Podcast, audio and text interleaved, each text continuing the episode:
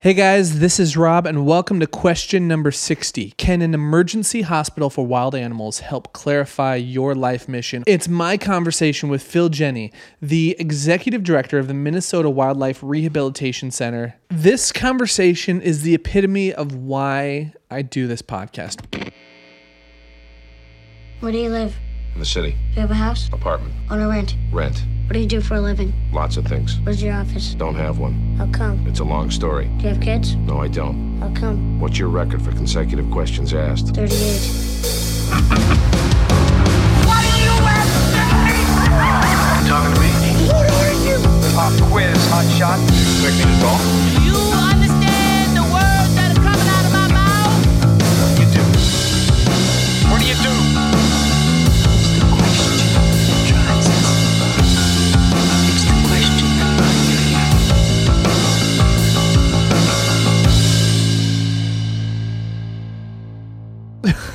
This is hilarious, by the way, because are we just constantly, is this the Robin Sarah Dinner podcast? Yeah, you have bad timing, and I work all day. If you he- if you're listening to this right now and you hear sizzling in the background, a gentle uh, pitter patter of oil hitting the wall of our kitchen. Come home and I help you with your podcast. oh My gosh, that's, That's the dynamic. also that uh, that laugh. I'm gonna just say right now that laugh was a forced podcast laugh. Could you kind of tell? God,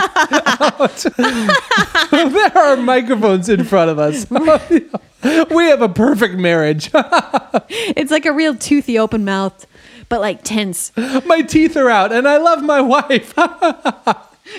we record conversations. okay, Yuck. let's get to it. But they're very clean teeth. Oh, thank you. For those, all right, let me, let me pull this in to some uh, resemblance of. Oh, before I do, uh, do you want to get us?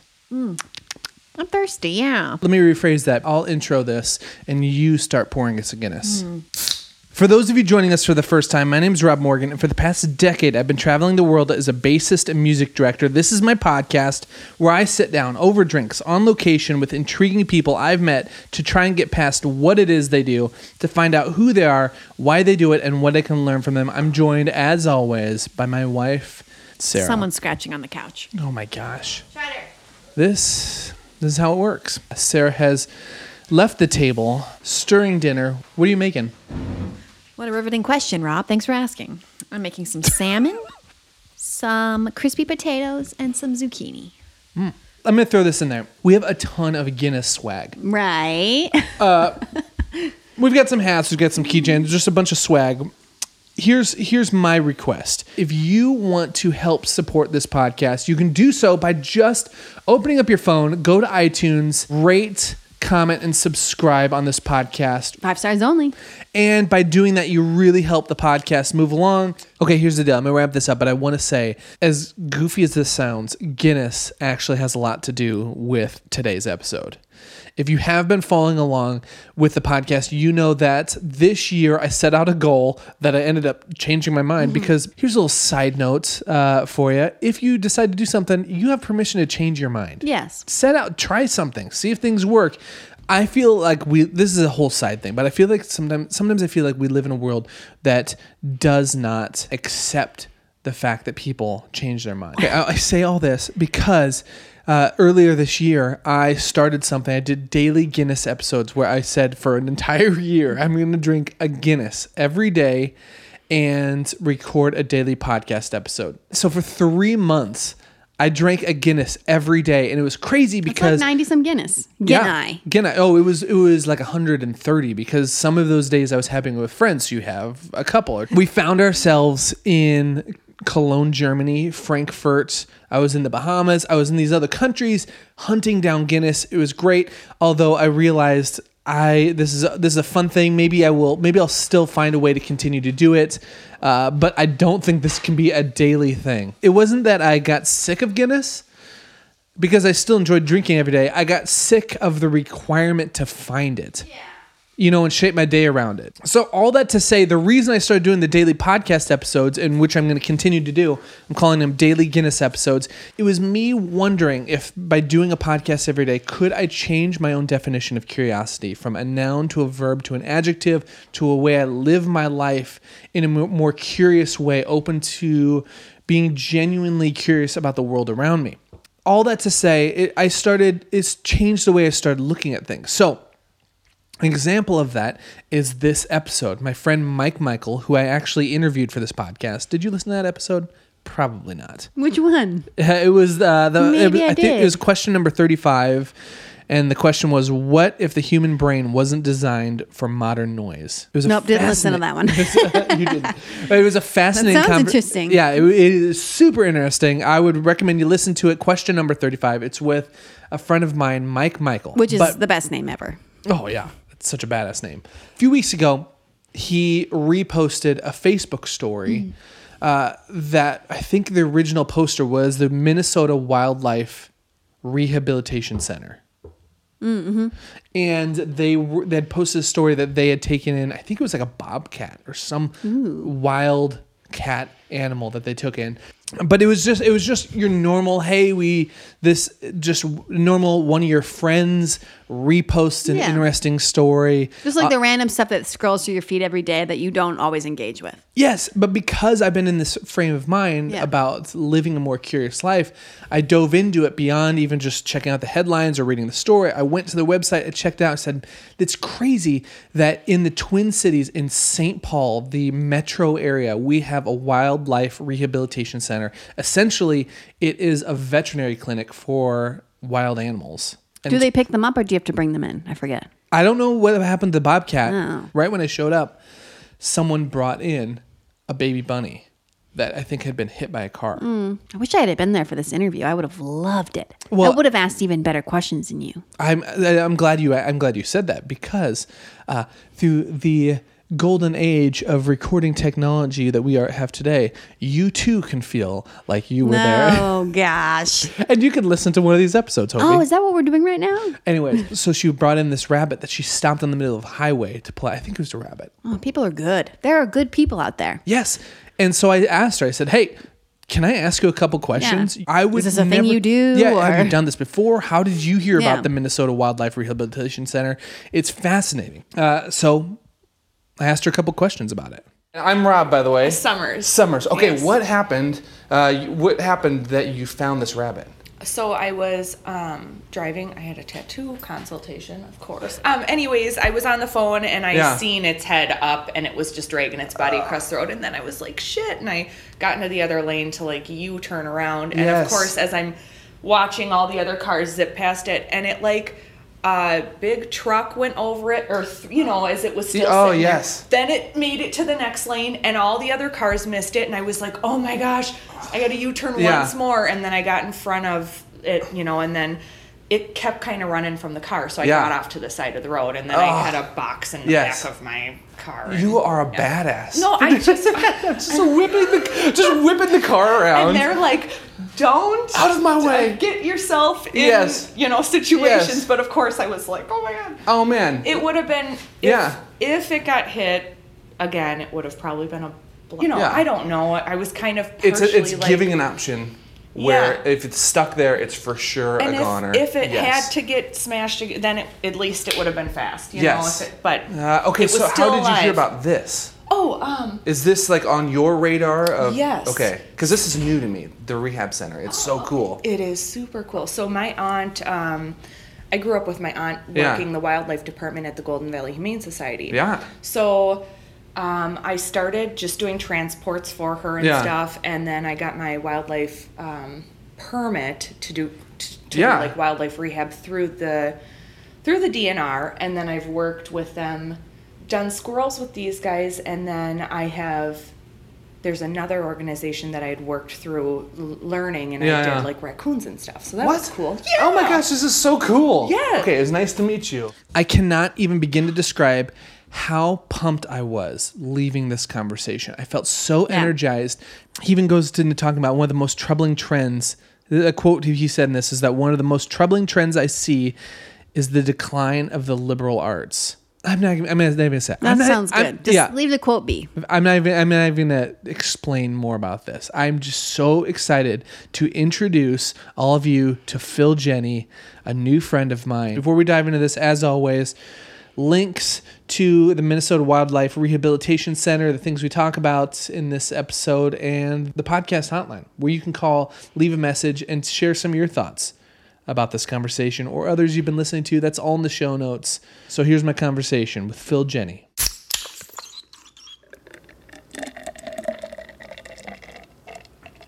when I came in, you said that you aren't. Um, I guess I'm just fascinated right now with assumptions. So when you when you meet people in this day and age, uh, we were chatting online, and I guess my first assumption would be, well, you have a background in wildlife. That has to because why? How could you be doing this without that? But you said it's not. Right, What is your right. background in? Well, my background is, is pretty unique, actually. Okay. I grew up as in a small nursery greenhouse in central Yeah. Wisconsin, and then I went to uh, Ripon College and Okay. majored in history, and came up to the Twin Cities to go to graduate school in British history, particularly Elizabethan expansion. So I was a I was a Tudor historian, and then uh, about a couple years into my graduate work, I was a distance runner at the same time too in the in the mid '70s. Yeah. and I I had to it was kind of a one of these curious stories where I'd take the bus to the U and there was a little bit of a lag so I would there and there was a new uh, shoe resoling company that had opened up on the Macalester campus Yeah. and so I would wait there for the bus, and I got to be friends with a guy who was a runner there named Steve Hoag. And uh, we then uh, became partners Yeah. and started a running store. And so it was called Running World originally on Grand Avenue. Okay. And it was devoted to this really burgeoning new sport of distance running. Yes. And uh, in those days, you know, there were very few of us who ran all winter long. If you see, if you saw somebody running down Summit Avenue There was in something wrong. 1976, no, you knew them. Oh, you knew them. Okay, okay. so I, I, was, I, was, I was assuming, filling the blanks of you saw eh. someone running, you know they're running from eh, something. E- Every, everybody else thought yeah. that. I mean, I can uh, remember running uh, back in the in, in near my hometown, a rural community in Wisconsin, and farmers would stop and ask me if I needed a ride because they couldn't. What they couldn't believe that anybody would. You didn't work hard Yes. enough. If you if you had enough energy to go out Yes. for a run, you just didn't work hard Oh, enough that funny. day. So I uh, I ended up uh, just by a good fortune working for an organization called the Citizens League. Okay. It's a public policy research organization. Mm-hmm. Um, in the its heyday in the 70s and the 80s, uh, really d- did a lot of work on creating the culture of what the Twin Cities political and civic culture was like. The Okay. Whole, the so-called uh, uh, Minnesota way. Yeah. And a lot of innovations, especially in um, school reform, like the Post-Secondary Options Act, the uh, open enrollment, Yeah. charter schools, all of those were incubated in, in our Citizens League committees. Um, and so I did that for quite a few years. Uh, and then um, I, uh, I really just ran uh, a friend of mine who used to be a colleague of mine at the Citizens League sent me out of the blue a um, job description for the executive director of the Wildlife Rehab Center. Yeah.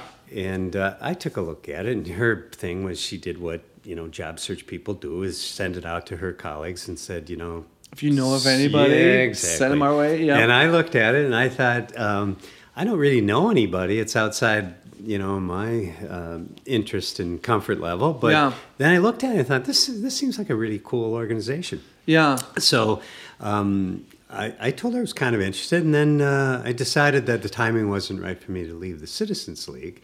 Ran into her Yeah. about a month later. Said, "How'd your search go for that uh, that organization?" Said, "Funny you should ask. We didn't find anybody we like. We've reopened the search, and I'll schedule you at two o'clock on Friday afternoon." Because you're coming in. yeah, that's right. So she Uh, yes. followed up on it. I went in, and the place was a disaster. We had a we, we were in a condemned building on the Okay. university campus. Sure. And uh, but what was what was so clear to me is I met with a couple of board members, and they were really really top notch people. I, Yeah. In fact, I often wondered why were these people involved in this kind of struggling organization. Yes, the the state of the organization doesn't match the quality of the people No. and the uh, No. the level of your yeah whether i can totally see that Yeah. and then the other thing that was uh, unique, I think, is that the mission was so clear.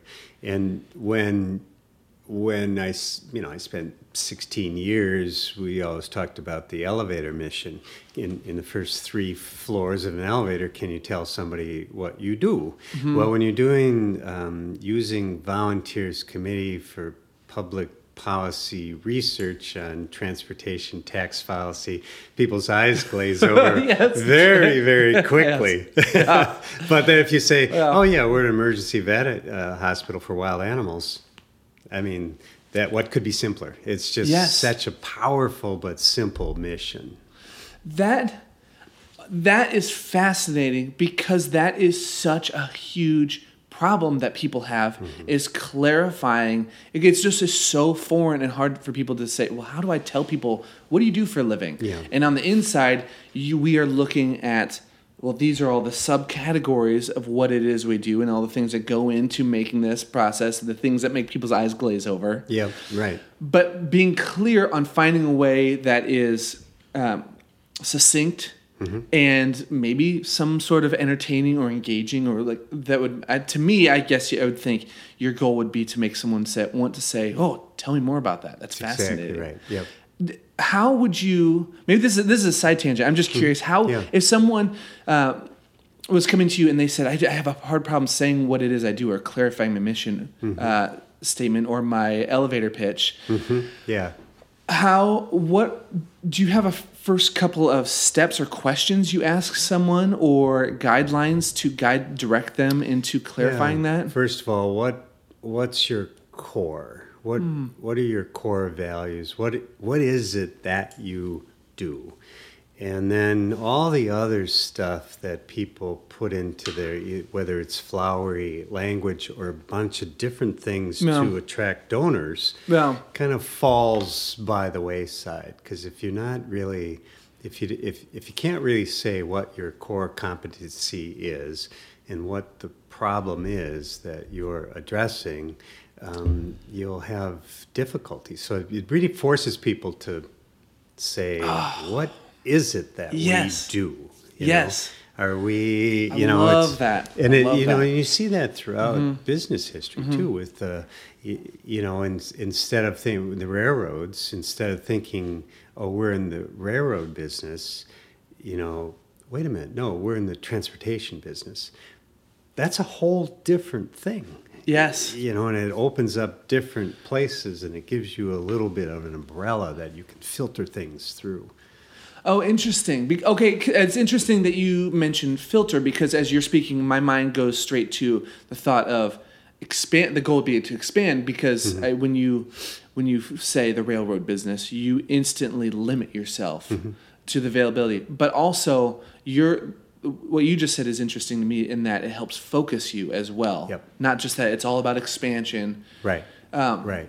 Where do you find the balance between the need between uh, ex- thinking big and how, Mm-hmm. how much work, uh, expansion, whatever the, a business is in, and the need to be hyper focused on what it is you do? I think that's one of the things that nonprofits, particularly founders of nonprofits, in some ways uh, think of business as a as a dirty word, and it's not. Mm. Yes. I mean, it's the same principles. You just have different stakeholders. Yes. You know, different shareholders, if you will. Yes. But the the thinking has to be the same.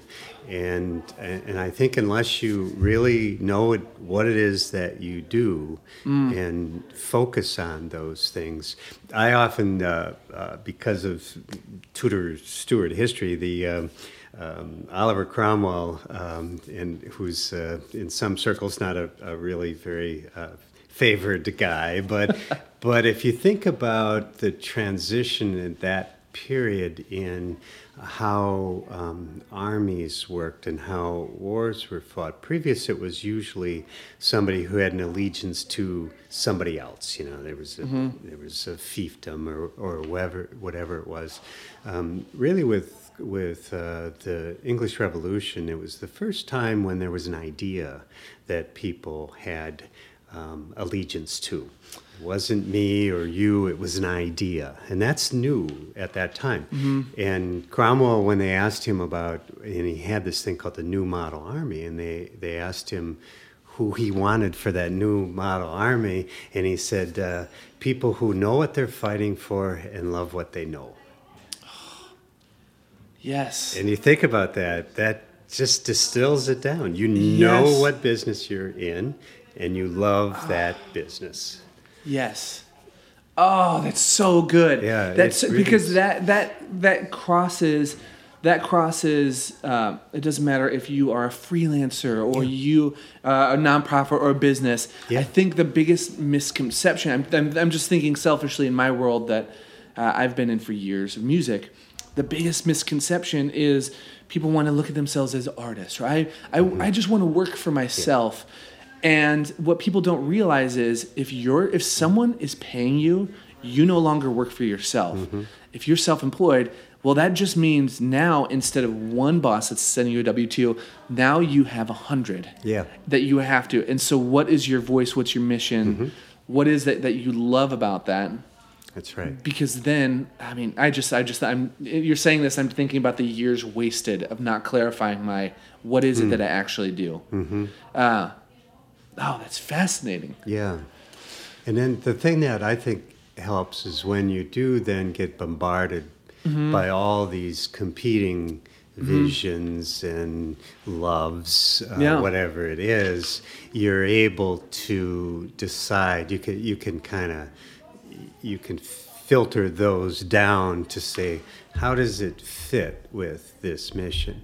So and as a perfect example we're you know we're considered uh, a wildlife uh, company you know, a wildlife organization. So therefore we should take a stand on um, whether there ought to be a sandhill crane hunting season um, or whether mourning doves should be hunted, or what about leg hold traps? You know, there's Yeah. all this stuff, and um, you know, it, it- and, and everybody, the the new stadium with Yeah. the birds. Well, why aren't we there? Yeah. and, and I say we're an emergency hospital for wild animals Yes. and that says no that's not it'd be like if the hospitals were all of a sudden deciding that well people shouldn't drive cars because people get injured Yes. Or- oh, yes. so Yeah. it really you know it's a, and it keeps us from having to chase money because Yeah. we know what our business is Yeah. and we try to find the people who love what we do and uh, and if we can't find enough people to support what we do we should be out of business Oh, interesting. That's that's fascinating. Um, oh man, there's so many things you just said in that way. That one one statement that is so heavy to me because I think that I couldn't agree with that more. That if you um, if if you are attempting to be right for everybody, you will be right for nobody. That's right. It's a big belief I have. Yep. Uh, and there, I think, how much of that for you comes down to confidence issue? Uh, make confidence that what we're doing matters. The right people will find us. Yeah. Um, Yeah, well, I think that that yes, I, and I think that uh, partly is um, speaks to the where I see the world Yeah. right now and see how um, mores and values are changing, and as we become more uh, urbanized, and Yeah. I think that that's that tells me that there there is in fact a market for what we do. Yes. And I think that as as we explore that and more and more people come to us and and write to us and we see the impact we mm. have on people who are saving a, a, a rabbit and frankly Yeah. there's a lot of rabbits. you There know, are a lot of rabbits. Yes, it's really are. not Yes. a need to have Yes. more rabbits. no, there's not. In fact, my Scottish Terrier thinks there ought to be fewer rabbits. yes. I'm going to shut this uh, real quick. That is funny. There are not, we are not in a uh, a rabbit drought. no, Right we're now. not. No, we're not. So that makes me then think more broadly about what we do, um, too. And that that yeah, that'll that's all right. I'll say like that. I- In more, it, both by we focused our mission down. But then if you start to broaden out in um, the values part, what what it really um, tells me is that um, we do something beyond just helping rabbits and squirrels, even though that's what we do. Um, people obviously relate to it. We, people cry in our lobby. We get they send us money with thank you notes, um, and we're supposed to be sending the thank you notes Yes. out. So, and I and I think too that Oh. that's that's um, um, one of the the things that I've thought about is when I first started, I, I really didn't know whether there would be enough people who really see the value in saving squirrels and Yes. whether we would be able to have enough money to do that. And so at that point, I, I, I didn't I didn't change our mission as much as I changed um, how the mission affects people, not necessarily squirrels. Yes. I mean, and so, and and also it- at the same time that reinforces our mission. Because we're not in the population business. It's not up to us to decide whether there's enough squirrels or Yes. too many squirrels. That's not our job. Yeah. And uh, early on, I realized that uh, kind of like me going to the emergency room and them saying, "Oh, there's too many old white guys. We're going to let him go." you know? Yes. Okay. So yeah, there might be too many squirrels. I don't know, Yes, but that's uh, not the mission of the yes. hospital. The hospital is to help that squirrel. Yes, That he is the one over our threshold. That's right. From him on is out. Yeah. He's the most important thing we have is Yeah. the squirrel that came in. But then also, it became clear to me that it was as much about the people, if not more about the Yeah. people, than it was the squirrel, uh, because the the, the families bringing animals in and the little kids walking up the sidewalk with their box of baby bunnies or whatever, and the the look on their face, and then you think back when you're a kid and there was stuff that happened to you that you know made a you probably became a musician because there was something that happened in your life when you were Yes. seven, eight, nine years old. Yeah.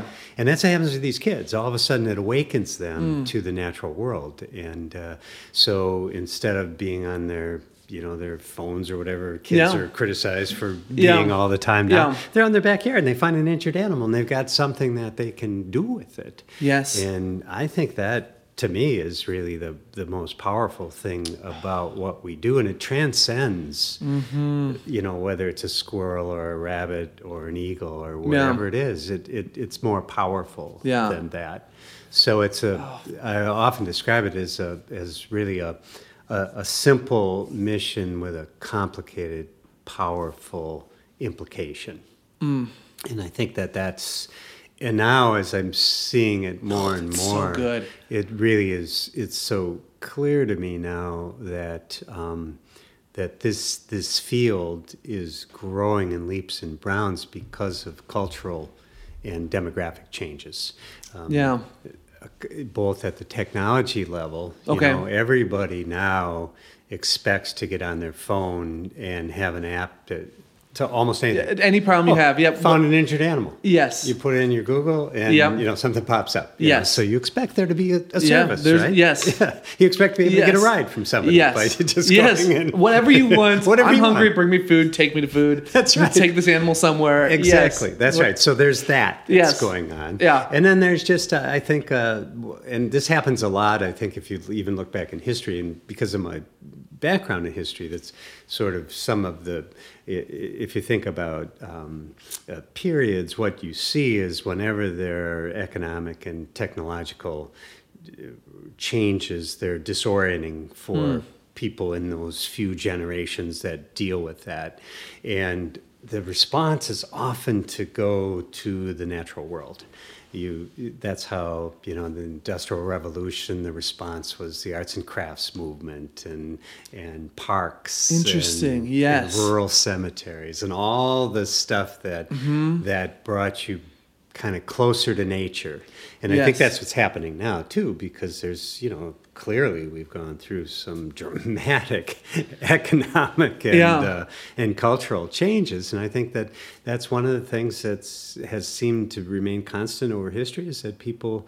When they when they're um, feeling unmoored, they tend to want to look at the natural environment as a place for for uh, peace. And I think that's that's the other reason I think that we're well positioned by nothing that we did. I think Yeah. these are just broad It- it just- cultural the natural. I to me, I guess it comes down to the question of how how do we see our place in nature as humans. Uh, I want to be respectful of your time, so maybe Mm-hmm. Yeah. I'll ask you a few more questions Sure. that are just Yeah, yeah. fascinating to me Yeah. about the organization. Okay, uh, what's the smallest animal?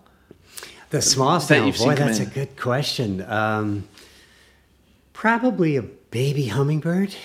Baby hummingbird. Yeah, we get Oh. actually quite a few of those. We also get, you know, kind of fingernail size salamanders. There's this blue spotted salamander that's pretty tiny. I'd have to say weight wise though, it's it's either uh, like the smallest warblers or or uh, baby hummingbirds. Are you able to treat those something that yeah, small? we could we raise baby hummingbirds. They they it's like putting a dime in your uh, in your palm. We'll get adult warblers that Yeah. weigh less than a quarter, and they fly from you know the southern Yes. Canada to South America. Yes. and that's how much they weigh.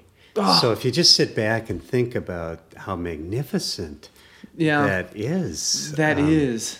And the the kind of powers that they have to be able to navigate that journey safely and uh, it's it's just fascinating. you, you really can't even it's like looking at the stars and thinking about you know how overwhelmed you can get if you sit there looking up at the stars in some Mm-hmm. Yes. ways that's what that's what some of the migration patterns are it's it's so Mm-hmm. magnificent that you just have to sit back in awe and Yes. that's that's the other Yes. thing that I really try to to in, encourage us to yes, we're a vet clinic science, we're science based because Mm-hmm. we're a medical thing, but at the end of the day, this science can only tell you so much about Mm. how these animals feel and think. I mean, we don't really know. So, at some point, I think you just have to step back and say, "This is magnificent. This is truly awe-inspiring." yes. And- the humility that comes from Yes, that of that's right. yeah. Yep. Yep. What's the biggest animal you've seen come in? Biggest animal, let's see, is uh, well, we've had we've had bears. Um, probably a bear here in this Yeah. in yep. St. Paul. Yeah. Well, no. Uh, we in this clinic or- it- at this clinic, Yeah. it came from. I think the the last bear we got came from central Minnesota Yeah. somewhere. So. Uh, we did get a actually now as I think about it, there was an adult deer one time that came in. Yeah. and that's they're pretty big. Yeah, oh, yeah. So that's probably the Yeah. weight wise the biggest. Well, I'm, I, w- I would love to check out and see the facility here, Mm-hmm. Yeah. but uh, say someone brings an animal and it's treated here and it's Mm-hmm. stable and you want to raise it a little more. Is that all on premises? It, mostly, Okay. we we have we have nurseries for Okay. baby animals, so that they start they they're actually just kicking off right now. Yeah. So we'll raise thousands of baby rabbits and squirrels and ducks and. Yes. uh, lots of birds, baby birds, and they that process really involves um, trying to um, uh, really put the animal in a position to succeed by its own instincts. Mm-hmm. We can't teach those baby animals how to be that baby animal, but Yeah. what, what we can through knowledge of, of husbandry and, Yeah. and just wildlife knowledge, we can put them in a position where we think they're going to. You, you know, you you wouldn't put a robin the food for robin up in a tree somewhere because they're ground feeders. You know. Oh, so, interesting. So what you try to do is make sure you're replicating the natural world for them. And then as they get bigger and bigger and bigger, they need more space. And that's what we Hmm. don't have here is sufficient space for Okay. that. So we do have um, uh, uh, an off-site facility down in Inver Grove Heights where Okay. all of our ducks go. So it's it's got ponds and Yeah. stuff and caging. So they go down there.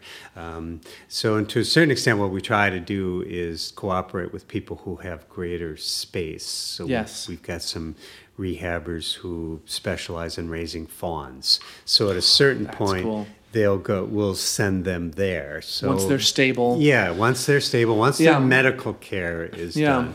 Because for a healthy baby animal, they don't really need to be in a in a emergency hospital either. You know, it's like going to the hospital with a cold. You know, Mm-hmm. Yeah. they, they just need an appropriate kind of enclosure. Envi- yeah. yeah, environment. That's Yeah. exactly right. So for the adult animals, though, that's a little different. What we what we try to do with them is keep them as um, stress free. Okay. Every animal that's here thinks we're going to eat them.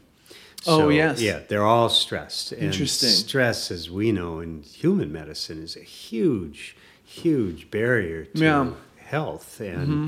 so we have to, that's one of the things we have to do is minimize that stress on these adult animals.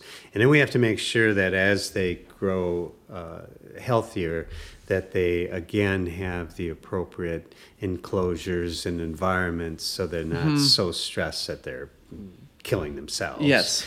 And then um, we have to be able to test to make sure that they're able to uh, hunt successfully, whatever it is that they do to get food and stay Mm-hmm. alive. And then they get released uh, after that. So, so we we don't like to keep adult animals here a day longer than they need, need to to- be here. because you're almost doing them a disservice. Yeah, by helping them too much, maybe. killing them. Yeah. Yeah. I mean that's uh, and capture myopathy is a is a something that um, wildlife scientists are learning more and more Mm. about too, and that uh, you, the actual process of capturing an animal can actually kill it. So Really? it might be hurt, and you go and you grab it, put it in a box, and bring it here, And you take away any and chances of it. Yeah, because they're they they it's kind of the equivalent of a human having a heart attack, and it it creates changes in their in all of their internal Yes. systems. How do you how do you lower the stress of a wild Yeah, it's animal? hard, Yeah, we try not to um, disturb it much. Mm. We try to make sure that when we're when we're rechecking it, especially Mm. if it's going to if it if it's dangerous to us too, that we will actually um, we'll we'll put it under so that we can we can do whatever we need to do. Yeah. Uh, but yeah, you, you you start looking at a bobcat, and uh, you know, toward the end of its stay here, it's pretty nasty. You know, Yeah. it doesn't really want to have much to do with you. So Yeah. we're not going to want to catch it every day. because Um, a bobcat is that's I th- I think that was the article my friend Mike uh, had reposted and the way I had heard about you guys is on Facebook. Mm-hmm. Yeah, yep. and I think it was a bobcat, was a bobcat. situation. Yep, right. recently. Yeah, we have we have That is four bobcats in the last. Uh, yeah, and one we just released one. Uh, Really? Was it last week up in uh, northern Minnesota where it came from? Really? Yeah, but that's that's yeah. When they get to that point where they're ready to go, um, Yeah. They'll growl, and Um, it's very difficult. You just kind of really throw some food in there for them. you, just, you keep your distance. yeah, that's right. yeah. Uh, where do you? Where does funding come for this? It's Is all private? individual donors. Uh, Okay. all- it's all private funding. We don't get any money from any level of government or the university. We used to be part of the university, but we split away about 20 Mm. Okay. some years ago. Um, so it's, and, and we get, you know, there's some, uh, there's some private foundations Mm-hmm. in town, um, you know, particularly with, uh, but they're almost all individual decisions. We don't Yes. really get much money by committee. So, you know, corporate guidelines don't really have wild animals. Yes, and like you were saying earlier, you, I, I, something I would have never thought of is pushback from other people and other Yeah. organizations. Yeah, yeah, and Uh, you know, so uh, my feeling is we're we're we live in a very large, Hmm. fairly affluent community, and Yeah. uh, cares about the environment. And Yeah. again, we should be able to raise enough money from guys like you. Yes, to, absolutely. to keep our business going. And if Yes. we can't, then then the market has said, you know, this region doesn't care about it. So we don't we don't need the government or the St. Paul Foundation or the Minneapolis Foundation to say, well, we need to have this. So that's that's what because there's not people here who Oh man, that is that is the um, that is the coolest litmus test. Is this a need or not? No matter what business you're in. Mm-hmm. Yeah. Of not depending on not looking to a main organization. For me, I'm just selfishly looking at my music Mm-hmm. and taking away of this. Not looking to a one one artist to say, oh, or someone to say, you know, you no, you're either good or you're not, or you should be doing this, you shouldn't. Put it into the universe in an accessible way Mm-hmm. Yep. with a focus on adding value to people. Yeah, absolutely. And if at the end of the day it's something where the general public says this is this is cool, but we, it's Yeah. not a need for it, Yeah. uh, then either change. Yeah, Yeah. maybe that's Yeah. the thing of change what you're doing. Or find a niche that does think yes. it's cool. Yes. And if it's, you know, I mean, Yeah. we're a niche business Yes. after all. We've got, what, are there's 3.4 million people in the Twin Cities area right Yes. now, and we've got 18,000 donors. Well, that's Yes. pretty niche, you know. Yes. if we were Uh, Target, we would we'd be out of business. Yeah, yeah, you know, for so, sure. So it's not like um, you're not, you know, you you have to pander to anything either. You can be who you are. Yeah. And, uh, do that. It's kind of back to what you said when we- first were talking about venues too. Yes. Because it's exactly what you're talking about. Put put it out there, and you know you don't have to worry about booking agents or you know availability or you know. Yes. cutting a record or whatever. Get it out there in all Yes. the ways that you can get information out now. Yes. Oh, that's cool. Be- and I, I love your statement because to me, what this whole bigger conversation is, is be true to yourself mm-hmm. and what you offer the world, but do but have an understanding of the other factors out of what your narrow viewpoint of what you're passionate about. Under, mm-hmm. But it's only by understanding how the other factors of how it can add value to other people that you can find balance between Yeah, well put. bringing what you do to. Yeah, yeah, yeah. Oh man, I, I, I, I'm. This is. Thank you for taking Yeah. time to No, sit down with me. This has been this has been an absolute pleasure to get to pick your brain. Talking about this. Oh, I could I could talk with this way. Yes. so, oh, yeah, me too. yeah. And I, it's funny. I've had as we were talking, I've had to stop myself because there's so many things. Oh, I could, I could, I would love to pick your brain to hear about art history and history and business. Or there's so many different factors, but Yeah. this. Uh, you, uh, what I find so inspiring from you right now in this moment is that to see someone I, I think what i'm finding is solidarity i like music but i also like these other i'm interested Yeah. in business i'm Yeah. interested in Yeah, other arts Yeah. and i found in my conversation with you the solidarity to say oh that's all these things can feed each other Yeah, the, there's so many ways that skills transfer across Yes. silos. You Yes. know, we don't we need to don't need to think in these mm. narrow ways because people didn't used to do that either. Yeah. And it's one of my big things with the, the higher ed system now that you see these people saying, well, if you're going to have this debt, you you really do need to come out being able to put that education to good use. In other Yes. words, make money from Yes. it. And I totally disagree with that. I, I I'm a liberal arts guy. Yeah. And, and I think that uh, being um, Renaissance thinking in all the different ways informs all these different Hmm. things, and uh, and it really makes you better at what you do. And ultimately, you'll have you know you'll have a very successful um, and engaged life. And uh, so I'm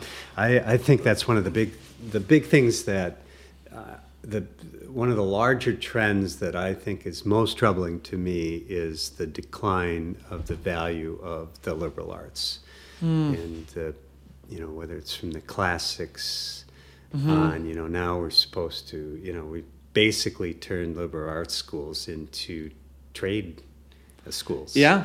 You know? It- yeah, You're gonna have a business degree, right? You Yes. Know? Uh, it's no different than going to mechanic school. You Yes. know, you, you have to come out with a career. Well, no, you don't. I've had, you know, as I mentioned, I've had like four careers now. And Oh. they've all been great. They've all they've all sort of had some commonality to them and and fed each other in different ways Yep. Yep. that is that is so inspiring me to me because I, I do I have the conversations I have with uh, uh, with other younger musicians coming up to me and saying, well, you know, I just feel like such a failure because I have this degree in music and now I'm working in a business that has nothing to do with it.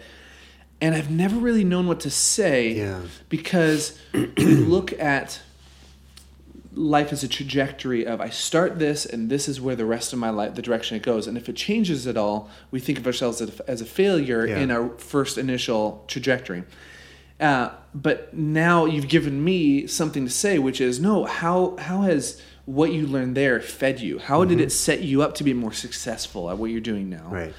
and that to me gives freedom to say, oh, my next venture, my next passion could Right. doesn't have to be my last, Right. but it will inform the rest of me and make me a better, wholly rounded Yeah. person. Yeah, and that definitely fits into the, you know, you don't go to work at 3M when you're 22 and retire at 63 and you've had that one job. all- Yep, you have to get the golden watch. That, that Yeah, world's gone yeah. anyway. People are changing. They're Yeah. jumping careers. They jump the career track. Yes. They, you know, they change completely from Yes. one thing to another. And that makes us all more interesting. Yes. Oh man. Oh, this has been great. Yeah. If so, okay, if someone wants to, uh, if someone wants to reach out, if they if, when they hear this, if they want to find you online, Mm-hmm. Yeah. Uh, what is a website people can Uh, look out it's to? the Wildlife Rehab Center of Minnesota. Our website Okay. is